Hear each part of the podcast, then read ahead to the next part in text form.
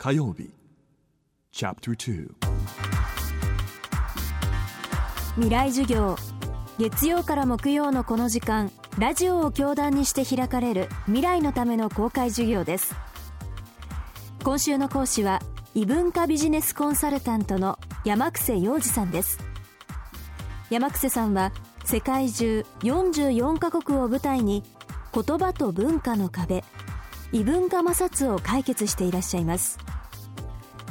どうして日本は扱いにくいと評価されるのか。どうして韓国や中国にビジネスを奪われてしまっているのか。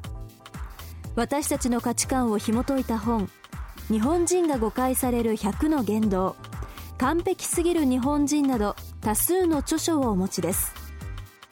10年後世界を舞台に仕事がしたい大学生へ。今週は言葉と文化を乗り越えるための講義をお届けしています。未来授業2時間目。テーマは3月11日成田空港の出来事。3月11日のあの大震災の時ですね。実は私成田空港にいたんです。成田空港でチェックインをしてあのショッピングモールを歩いてたら地震に遭いました。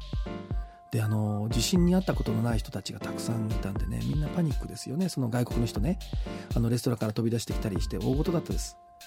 でね実はねそれから2時間の間びっくりしたんだけどあの飛行場の中で英語のアナウンスとかあのこうしてくださいとかああしてくださいとかっていうことが全くなかったんです。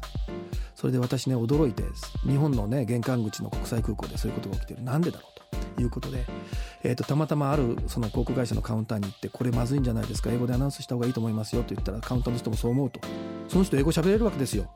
だからじゃあ一緒に言いましょうよと言ったところどうも管轄が違うんですよねおそらく。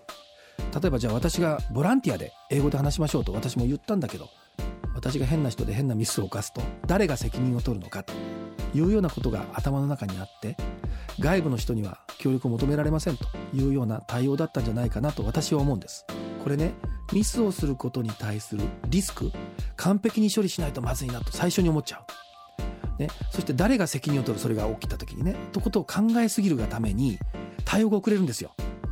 でこれがね今の日本の弱さどんどんどんどん世界変わってるわけです。リビアで革命が起きるかもしれない。ね。あの、アメリカではオバマ政権がぐらぐら揺れてる。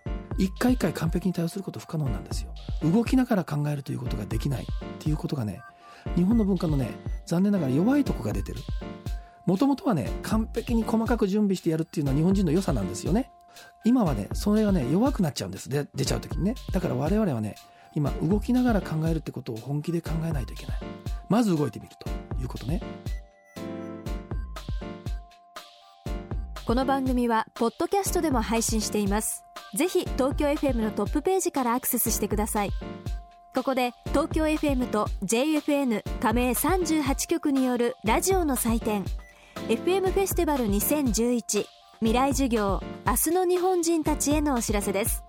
東京仙台名古屋福岡で行われた日本を代表する地の巨人たちによる公開授業が特別番組になります。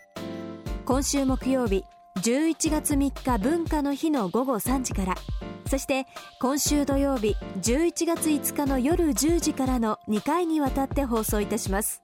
こちらも詳しくは東京 FM のトップページをご覧ください。未来授業明日も異文化コンサルタントの山癖洋二さんによる講義をお送りします。